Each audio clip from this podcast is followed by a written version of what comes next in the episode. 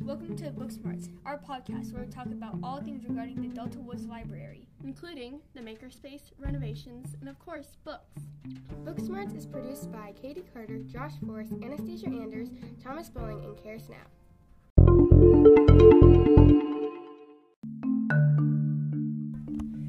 Today's topic is the Delta Woods Library. Your hosts for today are Josh Forrest and Katie Carter. First things first, let's discuss the library rules. Always put your books back, Please turn in your books on time, respect everything, be safe, never touch the tree. and keep your voice down. When entering the library out of class time, please remember to sign in at the library sign in on the desk and make sure when you leave to sign out. After we got the library rules out of the way, let's talk about what the library has to offer. First, let's talk about the self checkout. Located on Miss Knitzon's desk, all you have to do is punch in your lunch number and then look for your name or your yearbook photo and scan the barcode on the front of your book, and it'll automatically log out.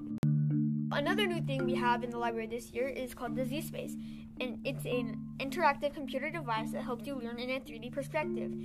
So, some of the things you can do, or you can do on it, make a circuit board and connect them together, um, make your own creature, and something that's also really good about them is that they're portable. So, teachers can check them out to put them into their classroom, The Z spaces are located next to the nonfiction section. which is across from the fiction section.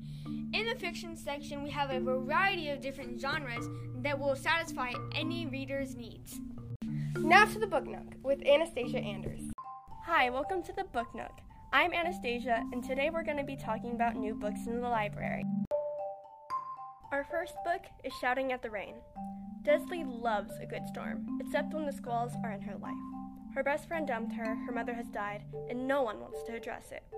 So when she meets eccentric Ronan, she wonders if he's another storm on the horizon. Turns out he's the opposite. This is their story. Our next book is A Place to Belong. World War II has ended, America has won, and 12 year old Hanako feels lost. America, her only home, has rejected her and her family because of their Japanese heritage. Everything is wrong, and she can't even help her struggling grandparents. As she struggles, Hanako will find that gold can come in many forms, and family may be hers. Our final book is Greystone Secrets The Strangers. The Greystone kids thought they knew everything. They've been a happy family, just the three of them and their mom.